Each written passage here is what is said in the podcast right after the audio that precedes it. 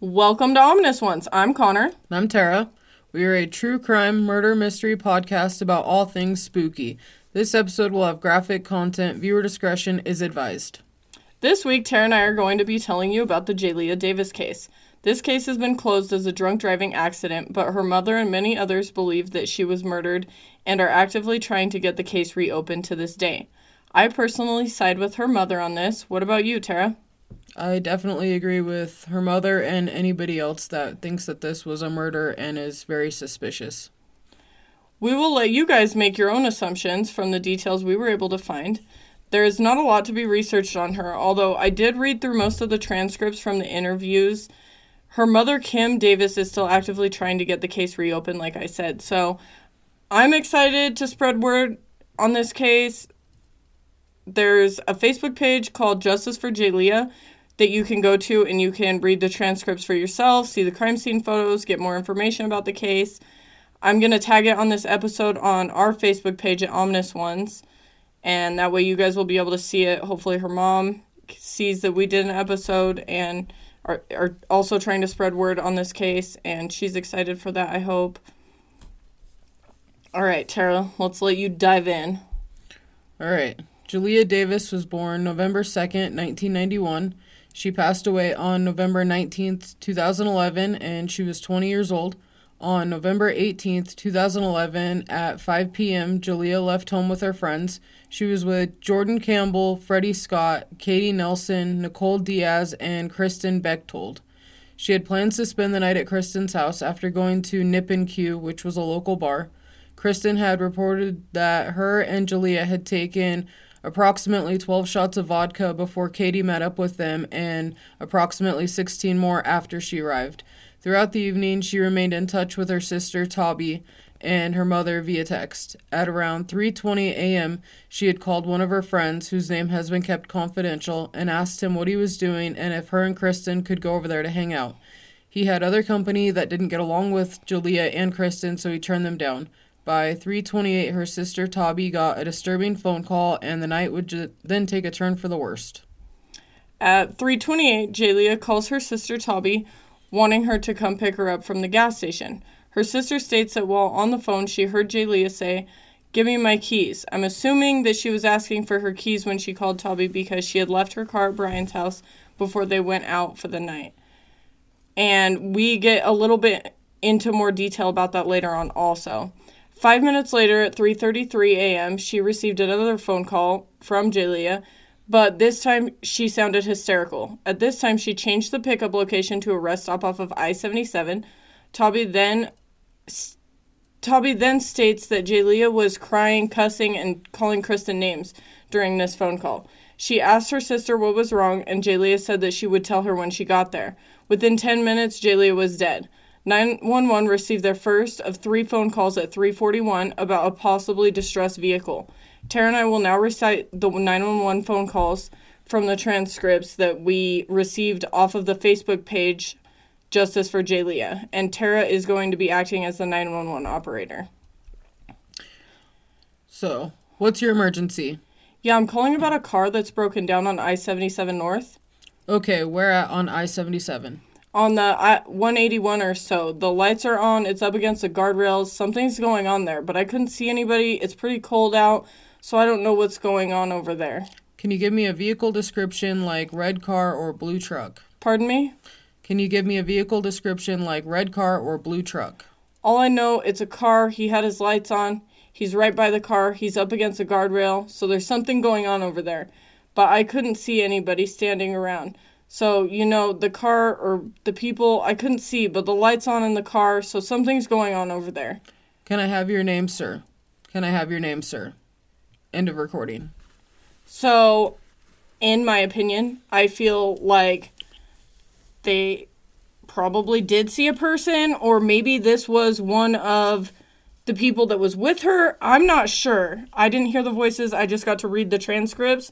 But the call overall seems suspicious to me because he's like, oh, there's a guy standing right by the car. And then he's like, never mind, I didn't see anybody at all. So that is kind of suspicious to me. Did you think so too? definitely suspicious. He wouldn't give his name, and he didn't even attempt to give a vague description of the car. He didn't even say if it was a car or a truck or anything. So, with how short he kept it, it's really weird.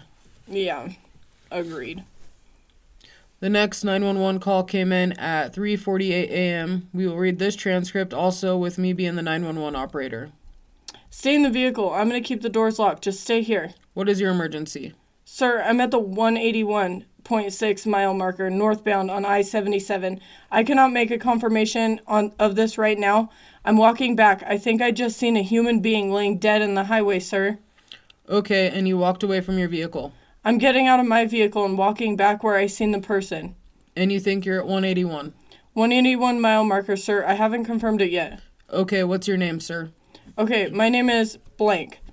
We drove by, and you know how it's dark and you can't see, but I'm just about pretty sure it might have been a person. Gosh, I really don't want to walk back there. Or back here. You know what I'm saying? I understand what you're saying. If you don't feel comfortable doing that, sir, you don't have to stay where you're at, and I'll have somebody come up there. I'm getting closer to it. I'm hoping it's a deer, sir. I really am, but I'm pretty sure I saw what I saw. Oh, man. In fact, here's some other people. I don't know if you're going to get more phone calls. Two other guys just stopped down here at the bottom of the hill. Oh, man. Okay, sir, do you know your cell phone number? Is it blank? I'm getting closer to it. Oh, man. I'm hoping it's a deer. I'm hoping. I can't. I got my boy. In any way, when hit, did you pull alongside the guardrail, sir? Yes, sir. I'm pulled alongside the guardrail. There's a chemical tanker truck that just pulled over. I'm getting closer to it. There's a semi tanker truck that's coming at me right now. No, stay over there, truck driver. Stay over there. Stay over there. Repetitive. Oh my gosh, I can't get over here in traffic. Yes, sir. Confirmation. Human body. Oh my gosh. Do you want to check to see if this person is still alive or breathing? Sir, there's parts of him. I can't. Oh my god. Oh my god. Sir, turn around and don't look at him, okay? Turn around and don't look at him. Oh my god, sir. Sir, you need to hurry up and get people here, please. Okay, we got people on the way out to you, sir. Can I start stopping traffic? This might be a crime scene, right? Do you have a flashlight? I don't want you getting hit. Yes, I do. No, no, another person just about hit him. Oh my god, repetitive. If you can get the county sheriff's department here as soon as possible, sir. Sheriff department is on the way, so if the so is the fire department and an ambulance. Okay, there's a tanker driver who just pulled in front of me. There's a vehicle. I can't. Can anybody turn their hazard lights on? Put as much light on the situation as you can, okay? Well, most of us are already past it, sir. I'm getting kind of like, sir, this is a crime scene. I'm just about positive. I see this is a crime scene. Sir, oh my god, oh my god, oh my god. This is unreal. This is unreal. This is unreal. Sir, you said you had your son with you? Yes, my son is with me. Kind of look like a crime scene. He's not out there walking around with you?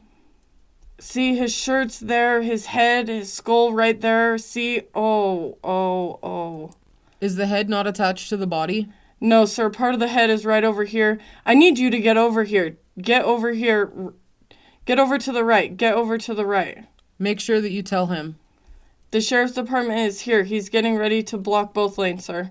Okay, sir, you go ahead and talk to that deputy. Yes, sir. Thank you, sir. Yes, sir. End of recording. So, this is a much more genuine 911 call to me. You can tell just by reading the transcript, which I tried to put into it, but I'm not great at like trying to like match energy levels, especially I didn't just find a dead body in the road. So, but you could tell like he's given his name, he's given his phone number, he's like assisting in it. And he's not like, "Oh, I don't know what's going on. It's cold. I don't know what's going on. I don't know." He's And then also saying what he's doing while it's happening. Like, Yeah. oh, I'm walking over here. Oh my god, there's a part of the skull, and is like breaking it down. And yeah, this one seems really genuine. Agreed. At 3:52, another 911 call comes in. I will again be the 911 operator. 911, what's your emergency? Has anybody called in on uh it's in a Wood County on the interstate 182 right before 182 looks like somebody busted a deer. They got a I'm sorry, what? it's 182 northbound interstate 77. Looks like somebody hit a deer. There's a couple of trucks on the side keeping people away from the deer. That's a car by the guardrail. I don't know if anybody Okay, it's around the 182? Yes, just right before the 182 northbound. Okay, we've got deputies on the scene out there, sir. Okay, I just went by. There wasn't anyone there, so I just thought I'd call. Okay, thank you. End of recording. By the time the police arrived, that also seems to me, but like a pretty genuine call. Like he's like, "Oh, I just drove past." It felt weird because I've driven past plenty of dead animals and I've never stopped or stopped traffic or anything like that. So that seems kind of genuine that he like passed it and then he thought about it. He's like, "That's kind of weird. I should probably call that in." Yeah, and it felt off enough to call 911. Yeah. But the first phone call definitely that one seems sketchy to me. All right. By the time police arrived, Toby had already came across a horrific scene while she was out looking for her sister. This is where it gets graphic. So, censor. Jaleayah's body was found with one of her legs broken in half. Her right breast was missing, and she was decapitated. She was naked from the waist up, and her bra, shirt, and coat stained with blood were draped over each other on the guardrail in that order. It's clear that this is definitely out of the ordinary. Her car was found still running, in gear, locked, headlights on, driver's side airbag deployed, windshield cracked, and pas- passenger window smashed. But the damage overall to the vehicle was not what would be expected in an incident horrific enough to throw the driver out of the vehicle through the passenger window, which is what was concluded in the 16 month investigation. Police officially stated that Jaleayah was under the influence of alcohol, wasn't wearing a seatbelt, and was ejected from the vehicle when she hit the guardrail. They claim that the force of her hitting the guardrail ejected her out of the passenger window, where she hit her head on the guardrail, killing her instantly. Then her body flew over her car into the passing lane, where she was then hit by a semi. I personally am not agreeing with their conclusion of this case. My mom worked as a Nevada Highway Patrol. My uncle was a Washoe County Sheriff's deputy. My other uncle was a parole officer. My brother in law is Lyon County Sheriff's deputy. Two of my sisters were dispatchers. My sister in law works for the Lyon County District Attorney's Office. I've heard and many stories and seen many accidents and crime scene photos. Some of the crime scene photos I've seen, they had decapitations of drivers, vehicles hitting guardrails, and many other grisly photos. But I cannot believe the condition of her car. There is no way she hit the guardrail hard enough to eject her from the passenger side, let alone from anywhere else. I mean, the guardrail had minimal damage, so did her car. I've been in two car accidents, one with a semi hitting my Dodge Neon at 35 miles per hour, and the damage to my car was more significant at a lower speed than an interstate. No alcohol involved, and there was nobody dead, or no major injuries even. I've also seen cars hit guardrails at 20 or 30 miles per hour when it's snowy or icy here in Reno and completely destroys them. They are built to buckle under the force from a vehicle, but this is a hypothetical. Let's say if you're holding a body out of the window or out of the door or something and dragging it against a guardrail wouldn't sustain much damage because it's a soft tissue impact. The body would take the damage, not the guardrail, which is kind of what the scene looks like to me from the pictures that I saw, but that's just how I feel on it. There is plenty of speculation surrounding this case. Jaleayah's mother, Kim, for instance, has allegedly seen all of the crime scene photos, and people have said that the photos with a white sheet are covering the body. But Kim says it is not the body in those photos, it is parts of her body that were on the roadway. I have seen some of the photos circling the internet, and to me, they do seem to be very small if they're saying there's a body under it, even given that she had been decapitated. A very big problem people have with this case is the way her bra, shirt, and coat in that order were found neatly hanging on the guardrail, making it seem that someone had undressed her or if she had voluntarily gotten undressed or something and set the clothes there. Allegedly, it was said that when her body hit the guardrail, it ripped her clothes off. But I have a hard time understanding that also because we never read anything about damage to the clothes, and if you are flying out of a car window, smashing your head against a guardrail, and it literally rips your clothes off, there would be some sort of damage to the clothing, especially with there being enough force to remove a breast. They never said how far away the breast tissue was from the clothes, but in my opinion, I would assume that it should be relatively close to the bra, if not still in it. I completely agree with that. You would think that the breast tissue would be super close. Even the blood splatter on the clothes, they weren't ripped. They didn't seem damaged, and there didn't No, seem to be a lot of blood on there for all of the injuries. Yeah, especially like her breast is missing. She's de- partially decapitated. Her leg is broken in half. And I mean, I'm sure she had plenty of other scuffs and bruises and cuts and stuff throughout her body given the major injuries. So, yeah, there I feel I, I feel like there should have definitely been more blood on her jacket, especially if it was ripped off of her partially decapitated body. And you would also think that it wouldn't just be on the outside of the jacket, it would be on the inside too, because it her shirt too and her bra got ripped off. It had to go over her head, right? Or her missing head? And her jacket was white, so I'm Yeah. like, any blood on it would, would be visible, and it wasn't soaked. Yeah, like it was should just like a smear down the back, it looked like to me. All of these pictures are also on the Justice for Jaleayah Facebook page. So I strongly suggest if you can handle looking at these, that you should look at them because just looking, like, even if you've never seen crime scene photos before, just looking at them, it doesn't look like a car accident. The damage to her vehicle is so minimal.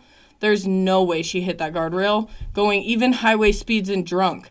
Tara and I literally saw a person that they seemed like they were drunk. They were swerving all over the place. They were hitting, bouncing off the guardrail that was on the right hand side and then hitting the median on the left hand side and like just swapping lanes and driving off. I pulled my truck up next to him, ran him off the road, pushed Tara out of my truck while was while I was driving, and we get out to like be like, bro, you can't drive. Like, are you drunk? What's going on? I was on the phone with 911 and it ended up that he had fallen at work earlier that day and had a head injury which and he didn't even know where he was at what was going on so He was a much older guy, also. yeah and he was very old but i mean even he was going 55 running red lights bouncing off of the guardrail he didn't have his seatbelt on and he had a brain injury and he did not come in his vehicle had more damage than hers in that ve- in those pictures Yes. and he's doing basically what she, they're saying, except he had a brain injury and wasn't drunk.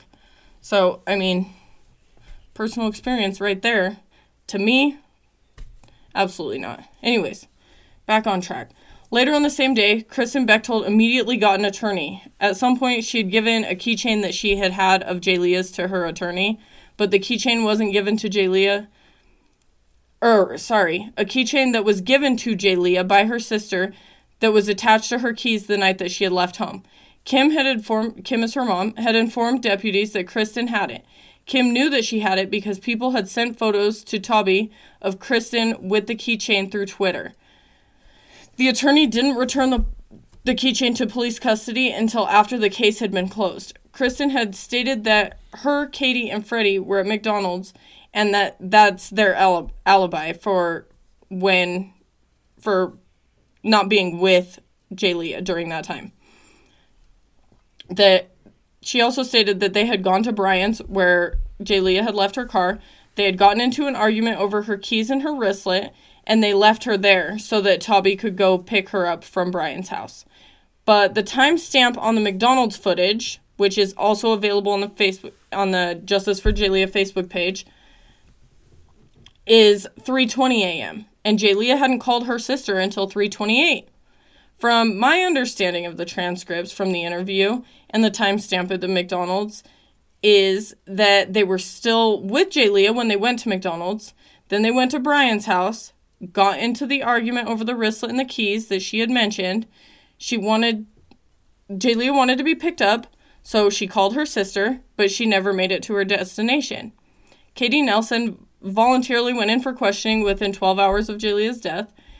She said that she had spent the night with her boyfriend Chris Latimer. Chris was then questioned, and he said that Katie and Kristen may have been upset with Jaleayah over jealousy about him, but I'm not sure if that is relevant at all. Um, Freddie Scott was questioned two days later, and in his statement, he said that he was trying to set Jordan up with Jaleayah. Jordan Campbell did not live in the area and was never questioned, to my knowledge. And if he was, the transcripts were not on the Facebook page.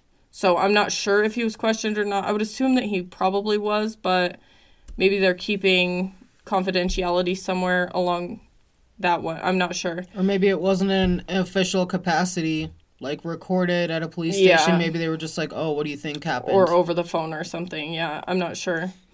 It is important to note that almost all, if not all of the individuals that were with Jaleayah that night are children to current and or former Parkersburg police officers. And after 16 agonizing months for the family and an original statement from the sheriff's department saying, quote, the accident is being investigated as suspicious, unquote, they ruled it an accident with alcohol being a contributing factor.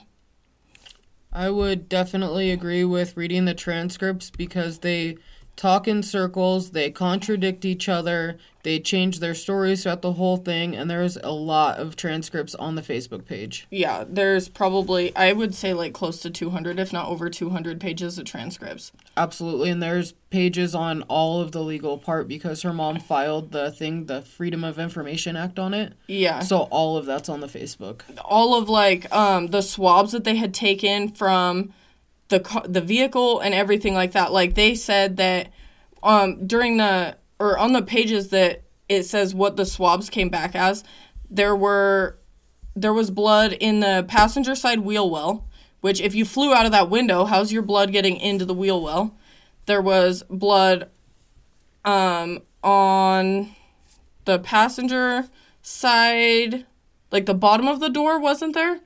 And then the rocker panel. Yeah, and then on the trunk, on the roof, but just a little bit in the front on the driver's side. Then there was blood inside the vehicle on the driver door handle and on the armrest. But that is not said a lot. Like it's on Facebook that that's it's on where the they found page. blood. Yeah, where her mom. But it's weird because if you look up other stuff on this information anywhere, that's rarely mentioned that there was blood found on the inside and minimal blood on the roof and all of that. It's just insane to me. But when you look at the pictures, there is minimal blood on the roof. That I mean, it's visible. It just looked like a smear. Yeah. I don't know. In 2013, a girl named Ember Stafford had claimed to be a witness to the accident and reported that she saw another vehicle run Jaleayah's vehicle off the road, causing the accident. After a 30 hour interrogation, she retracted her statement and was sentenced to six months in jail. I can't say for certain, but I think that she retracted her statement because of the length of time questioning had gone on for. Me personally, I would have said anything to end the interview, and I know in a lot of these cases, you'll read that people, even interrogated for four or five hours, will crack and admit to something or say that they lied or whatever to get out of it. Also, in 2013, an activist group called Anonymous made claims that they would take action to expose an alleged police cover up on this case. They are a group of hackers that became known after the Steubenville rape case. They were responsible for hacking into websites and emails that produce photos, videos, emails, and texts related to the rape case.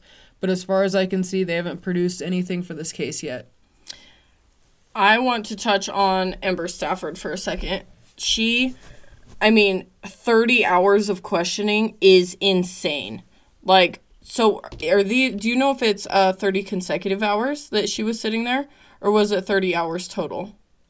For being an interrogation, I would assume, I would assume it it was be- all together. Yeah. But it wasn't said, so I can't say. That's, that's still a long time, even if they'd broken it up into four parts. Like, that's still eight hours almost each time. Like, that's did a you long lie? time. Did you lie? Did yeah, you lie? and police. I mean, how many other circumstances have there been where the police will manipulate the situation and get people to say whatever they want? And if you're not a strong-minded individual, like that would not be a hard thing to do, Even strong minded people after Can a while break, are like, yeah. okay, I give up. especially after 30 hours. Like I would not have ever sat somewhere for 30 hours. I would have just been like, "Oh my gosh, let me leave.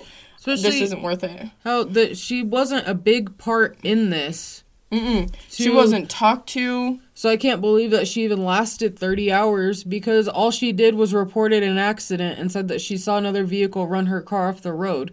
So I'm like, why would they waste 30 hours interrogating her and why didn't she crack sooner? I'd be like, I'll just retract my statement or whatever needs to be said. Like, Yeah. she seems minimal. And well, obviously it plays a part in it, but for the rest of them, hers is kind of minimal to last that long. I'm kind of curious as to why it took her almost two years to say anything, though. A lot came out in 2013. So all this happened in 2011. Yeah. And in 2013 is when Ember came forward. That's when Anonymous came forward and people started pushing on this case more. So I don't know what happened 2 years later, but it boosted it That's insane. I mean, I'm sure this was like a huge case back there, anyways, for sure. because it's not a big town.